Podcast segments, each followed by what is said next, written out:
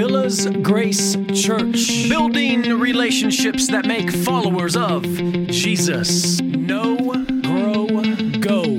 To know Him, to grow in Him, to go with Him. We continue our sermon series. We are going through verse by verse the whole book of John, the Gospel of John, and that tagline that we are associating with this book is Jesus is the Christ, the Son of God. Let's pray. Heavenly Father, we gather together this morning to worship you. That is the purpose of our service. We do this both by singing songs, praising your name, and we also do this by opening your word. As we do that now, Lord, I pray that we allow your spirit to illuminate the text in such a way that we are convicted, but convicted in a way to lead ourselves back to you. We follow the lead that you have set before us. We pray this in the name of Jesus. Amen. I remember when we first moved here to Fort Myers, a man who was loosely associated with the church that brought us here. In fact, just so you know a little history, the church that did bring us here to Fort Myers was a grace church, part of the Charis Fellowship. In fact, the men who started that church came from this very church here, so it's a little ironic that we ended up back at the original church. But there was a man who was loosely associated with this church, and he was trying dogmatically. And, and the reason probably being, it wasn't because I was a full time pastor, I was a bivocational pastor. I was working in a barber shop, much like I do now, but I was in the shop, and I remember him coming in and getting haircuts and just really trying so hard to recruit me to join his networking group. And for those of you that don't know what a networking group is, it's simply this. This man, he was a small business owner, he was trying to, to be as such. But this is the definition of a networking group it is business networking groups are organizations that aim to bring together business people. See, we didn't move here, though, for personal business, and that was really the fundamental problem. So every time he came to me to talk to me about joining his networking group, I always had to give him a no. We didn't move to Fort Myers for personal business. I didn't come down here with my family from north central Indiana to gain wealth and prosperity through my own personal business. No, we moved here for our Father's business. I mean, I get it though. Networking groups are convenient. They are a wonderful tool for growing commerce. So I don't want you to think I'm dogging or trashing networking groups. No, there is a time and place for networking groups. However, as for as wonderful as they are, networking groups do not belong in the church. I remember a day when it was imperative, though. I mean, I'm being dead serious when I say this, that one should be a member of a church at least to, you know, round out their obituary resume or, you know, plain flat out just be part of a church in order to network, to be able to rub shoulders with certain individuals in order to be able to do business. Yes, there are people who do go to church just for those reasons. Brothers and sisters, these tactics are nothing new. They are absolutely nothing new because these tactics have been going on since before this world knew who Jesus was. And this brings us to the title of our sermon this morning Den of Thieves.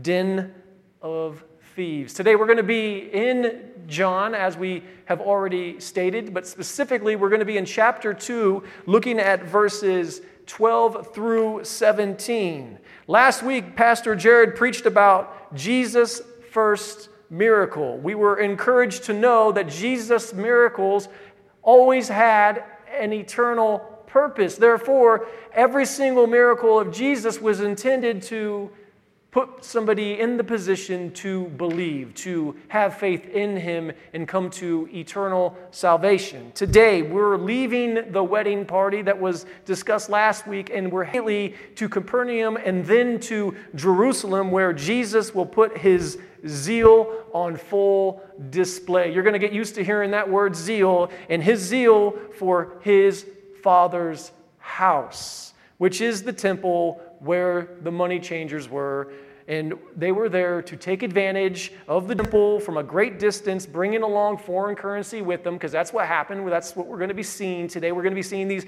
money changers taking advantage of these Jews coming to the temple. in order to worship. And they had to worship through sacrifice, but they were coming such a great distance, they had to exchange their foreign currency to the Jewish coin of the day in order to be able to purchase the animals in which they needed to sacrifice because they didn't want to carry those animals with them. They had to travel so far. But the problem that we see in this text is that these money changers in the temple were actually taking advantage of the Jews when they were just simply coming to worship the Lord. They were charging them an interest or a percentage on the money that they traded over. So when we just continue to see this in the text this morning, we need to understand what we're really seeing. And we're obviously seeing what you see on your screen right now. We're seeing a den from God because Jesus cleared the way. So, as we look at verses 12 and 13, we see the phrase that starts everything off, and it says, after this. Now, this is used eight times in the Gospel of John. Notes a narrative section that is going to change. It de- denotes a new narrative. So we went from the first miracle, the wine being turned into wine from water. Now we're going into a new narrative. Basically, after Jesus performed this first miracle, he went down to Capernaum, as it says. Now, verse 12 has some theological significance. It really, truly does. Because there's some religions in this world who actually kind of like forget to read this verse, if you ask me. So, who did Jesus go with? That's really the question we should be asking when we, when we, when we see this here in verse 12.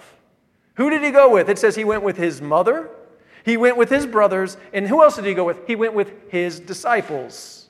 So, contrary to some theological perspectives, Mary did not remain a virgin. Because it would have said Jesus just went down with his brothers. Because they would have just assumed that they came to a saving faith and those were his brothers in faith. But that's not really what's happening here. Because it also says he went with his disciples. It would have just said that Jesus went with his disciples, or it would have just said Jesus went with his brothers. But because it distinguishes between brothers and disciples, we therefore know that Mary did, in fact, have children after Jesus. Because there are some religions, as I have just stated, that believe Mary remained a virgin the rest of her life and never had any more children. But we can see from a verse like this and amongst other verses in the Bible that that is not true. Now, Jesus went to the Passover of the Jews in Jerusalem, as it says. See, this was a week long event that centered on a feast. The feast included the eating of the Passover lamb. Hence, we already discussed how these Jews traveled a long distance and they had to carry their sacrifice with them. They weren't going to do that, were they? So they were going to purchase the ready made sacrifices there for them when they arrived. And this commemorated the passing of the death over the Israelites while in, uh, in Egypt. That was the Passover lamb. So many Jews were traveling that great distance, and that's where we set everything up to see what we're going to see today. And they had to go all the way to Jerusalem and then partake in the Passover of the Jews. And I would beg to say this right now I, I can smell a network group eating its heart out knowing about this. Now, we're not talking a modern day networking group. We're talking about a networking group 2,000 years old. So, as we observe verse 14 and move on, it seems as though someone within the Jewish networking group got the memo. Because what does it say right here? It says, He found those who were selling ox- oxen, sheep, and doves. Now, the He in being Jesus. So we must remember these Jews had traveled that great distance and they were unable to travel with those necessary sacrifices. So they really needed not only their, for their currency to be exchanged, but they also needed to be able to purchase the sacrifices once they got to the temple. And this is where the money changers come in. So let's back up for just one second here. And we did say that networking groups weren't necessarily bad. So we did kind of get that, you know, straight. We, we said they're, they're not bad as long as they're outside the church, but we don't want the networking groups to now come into the church. So it's just that they were not belonging in the temple, and therefore they don't belong in the church as well. So where we are at this point in this narrative is at the beginning of verse 14, and, and it really, we can see the correlation here because we can say that the temple and the church are the same because what does it say here in 14? Within the temple grounds. Networking group not bad outside the temple grounds. Networking group inside the temple grounds bad. Networking group outside the church not bad. Networking group within, uh, within the church is bad. That's where we're at. And that's where we start seeing Jesus and his zeal come into play. This is the same as having that networking group in the church. Jesus, as it says, found the money changers seated at their tables. The Jews who traveled a great distance were being charged a percentage to exchange their currency. The Jews who traveled a great distance to participate in the Passover of the Jews walked into an ambush. Think about that. They just want to go worship the Lord. But in order to worship the Lord, they had to walk into this ambush and be taken advantage of. They walked into a den of thieves. Now let's observe the phrase where it says, He found. Let's, let, us let us take a look at that again. See, this is connected to Malachi chapter 3, verse 1. This will be on your screen. I'll also read it for you.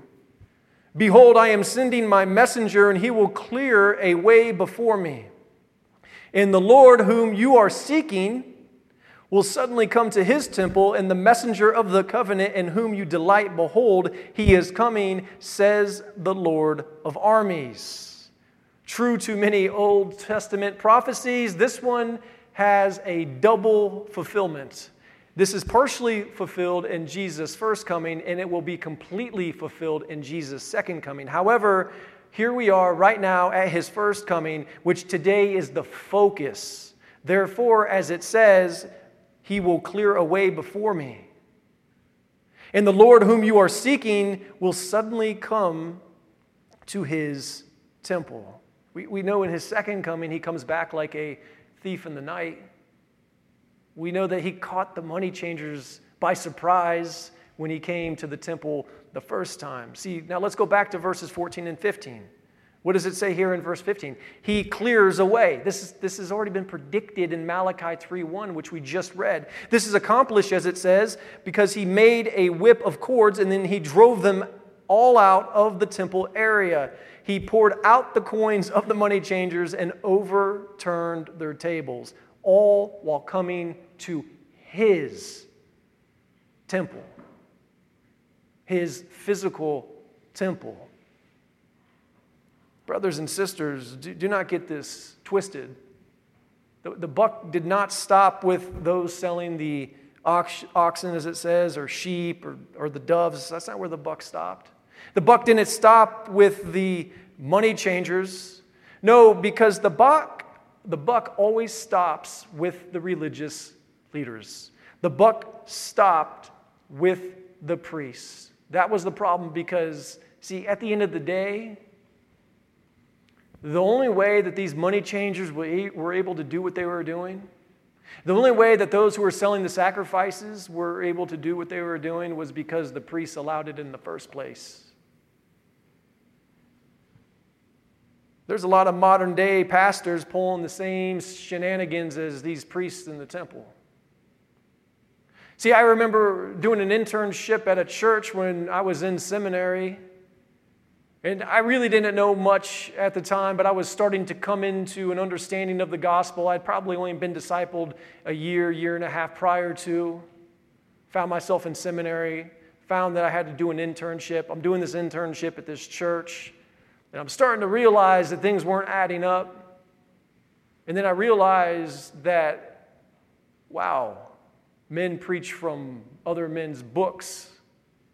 And then just recently, saw an ad on social media geared for somebody probably like me who's in this pastoral game, so to speak, saying, You can purchase these sermon series and we'll do the artwork for you, we'll write the sermons. The only thing I would have to do is spend the church's money here, purchase all these sermon series ideas, and then just, you know, kind of tailor make them for you in our area, tweak this or that, and then, you know, everything's ready made, looks good because all the graphics will be done for us. The sermon's already been written for me. I mean, you know, life would be on easy street, and then the church would flip the bill. But the problem with that is, and it's just amazing to me, is like, You're going to advertise something like that, but whatever happened to the Bible? Why, why, do I need somebody else to, you know, tell us what we need to be preaching from when God's already given us His Word? I mean, there's a reason why we go verse by verse through books of the Bible. I mean, I don't want to be cute and clever and try to, you know, be Mr. Entertainment for you each and every Sunday. That would be exhausting. I don't think I would last very long. It's far easier to just open up God's Word and exegete the text, allow the text to say what the text says. Now, I remember even sitting with that pastor who would preach from other men's books and do sermon series off a book. He would take a book, read the book, and make me, you know, do a five week sermon series off this book. And the crazy thing was, they had a bookstore at the church selling the exact books that he was preaching from, and nobody knew the difference. That was crazy to me. How was it that people could go to this church, maybe or maybe not purchase the same book from the bookstore, then listen to the pastor preach from that book and not know that he's actually plagiarizing? And who even, who even cares if he's plagiarizing? Just straight up not preaching from the Bible, because I think that's worse. I'd rather see somebody plagiarize another man's work than I would for somebody to not preach God's word. See, why, why do we do this and what's the connection? We do this because we want to keep people coming. We want people to be entertained. We want them to hear what they want to hear. And, and if you ask me, what, what are you really doing? See, you're circumventing from the gospel from being preached. The only way that the gospel can truly be preached is if we allow God's word to preach his gospel. Now, he's going to work through men. Just last week, Pastor Jared preached. This week, I'm preaching. We have different men who teach here. Mike taught Sunday school last week. He's going to use us and our personalities, Pastor Jared, when he preaches. It's a breath of fresh air for most of you, it's a break from hearing me. His perspective, his style is so different. And it's the same for anybody who's in this pulpit. So I'm okay with that. That has nothing you know, anything that I would say that would be insignificant, but what is significant is the fact that whether or not you're actually preaching God's word and you're preventing people from hearing the true gospel, and this is what's happening in the temple. The money changers, those selling the oxen, sheep, and doves, they are the ones who are getting between those coming to worship the Lord and the Lord Himself. See, this is the same thing that's happening in our church today. When we, when we don't preach from God's word, we're preventing this from happening. And what did Malachi say? What was it that he said? Oh, yeah, that's right. It's the same thing that John's saying that Jesus is clearing away. Jesus is cleared away. These pastors are just like the priests in the temple. They're the gatekeepers. So, if Pastor Jared and myself and the rest of the elders here at Villas Grace want to participate in such shenanigans, then we're really getting in the way between you and the Lord. That's not our intentions. It's your personal relationship with Him. It doesn't go through us, it goes through Jesus, the one who has cleared the way, the same priest who allowed the sale of sacrificial animals and allowed the changing of foreign currency, would probably proclaim this, though. They'd probably have an excuse. If we could travel back in time and ask them, they would say, Oh, it's all done with good intentions. Oh, no, no, no, no, it's all done. We're just facilitating the worship of God. We're just providing a service for them because they have to travel so far and they need to change their money and they need to be able to purchase an oxen and, and they can't travel with that oxen. So, in their minds, they fooled themselves. But I would say the modern day pastor has done the exact same thing. We're only promoting spiritual growth. I mean, what is that? What's your definition of spiritual growth? Again, how can you preach from a book that you sell in the bookstore in the church and then as somebody who goes to that church, not even know that your pastor is actually preaching from that book that you probably bought and have read yourself. See, the only way that I know that we know that what is being preached is from the Word of God is if we know and study the Word of God ourselves. This reminds me of the words of Dyke, who said this, and this has everything to do with what we just said about the priests and the pastors. No pretense of good ends can justify that which is forbidden by God. So, brothers and sisters, let me ask you a question. Why do you come to church? Why? Why is it that you got up this morning and decided to come to church? Do you come because you're devoted? Do you come because you're willing to self sacrifice? Because you know where devotion and self sacrifice leads, don't you? When you're devoted to a church and you're willing to self sacrifice for your local church, you know where it leads. And I can tell you where it doesn't lead. It doesn't lead to pockets lined with ill gotten gains. It doesn't lead to that. No, it's not that at all. Brothers and sisters, it leads to discipleship each and every time. It leads to followers of Jesus making followers of Jesus, which is why we say here at Villas Grace, that's exactly what we want to accomplish. We want to be followers of Jesus who make followers of Jesus. So, as we continue on to verses 16 and 17, in verse 16, I'm confident that everything said today is 100% true because of what is stated in verse 16. I just want to read it again. It says, And to those who were selling the doves, he said, Take these things away from here. Stop making my father's house a place of business. Our Western culture has made our Father's house a place of business. Christian music, Christian books. I mean, you can go to the life centered Christian bookstore down the road or Christ centered, whatever it's called. I guarantee you, you could take 80% of all the content, throw it in the ocean, and miss nothing. Maybe 90, maybe even close to 100%. Why? Because we're making our Father's house a place of business. Because I have some new ideas, so I'm going to write a book to help you get to Christ. No, you don't go through me, you go through the Lord. And we studied in John 1 that Jesus is the Word, Jesus is God. So why would we go through anybody else? None of this is new. None of this is new. It's just been rebranded, repackaged, remarketed, and given to you to purchase. The temple is for worship and prayer, not business. And we know that's very clear from this text. Worship and prayer is perfect union with the Father. But we also know from Mark chapter 11, verse 17, that this is true as well. This will be on your screen. Mark uh, 11, 17 says this, and he began to teach and say to them, It is not written, My house will be called a house of prayer for all the nations, but you have made it a den of robbers. We need to wake up. We need to wake up. If this was going on 2,000 years ago, I mean, 2,000 years plus, if this was going on when Mark is talking about this,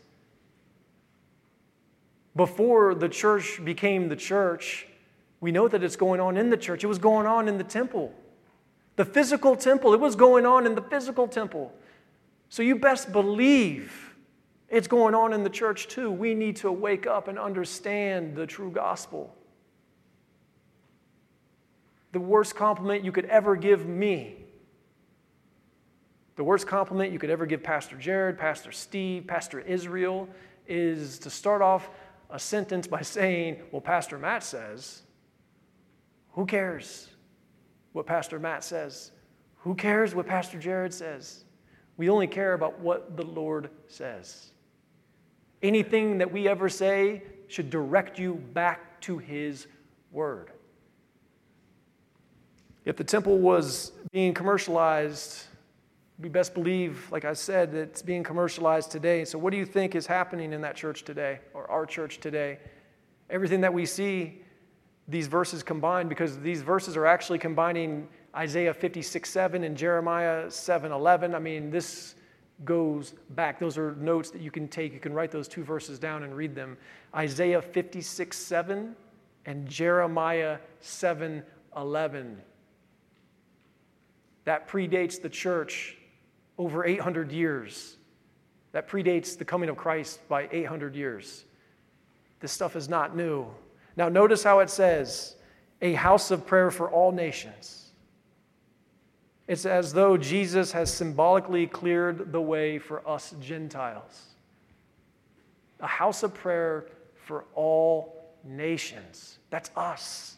It's not just about the Jews, it's the Jews and the Gentiles. Again, remember in Malachi 3:1 it said, "Behold, I am sending my messenger, and he will clear a way before me." There's a reason for this. There's a reason for this. Now, here's the difference for us, brothers and sisters. The physical temple is what's being described here in John today, but we need to understand something. We are the temple today.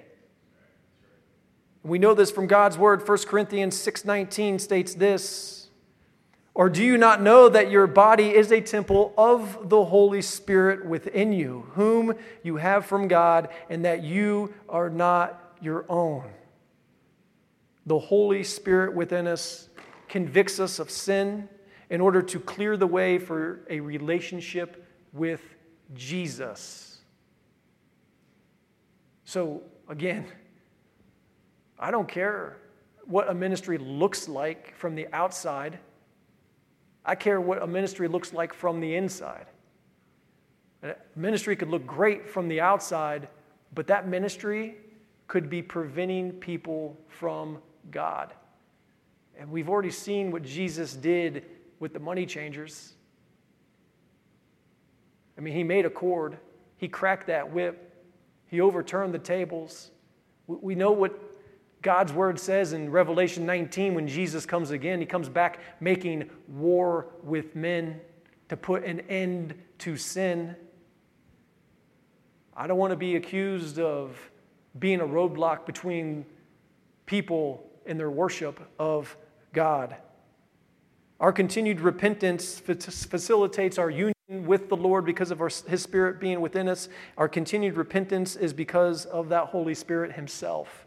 He is the one who does this work. So let's go back to verse 17, and it makes perfect sense that it says this His disciples remembered that it was written, Zeal for your house will consume me. Now, as Joe comes up, I'll define the word zeal.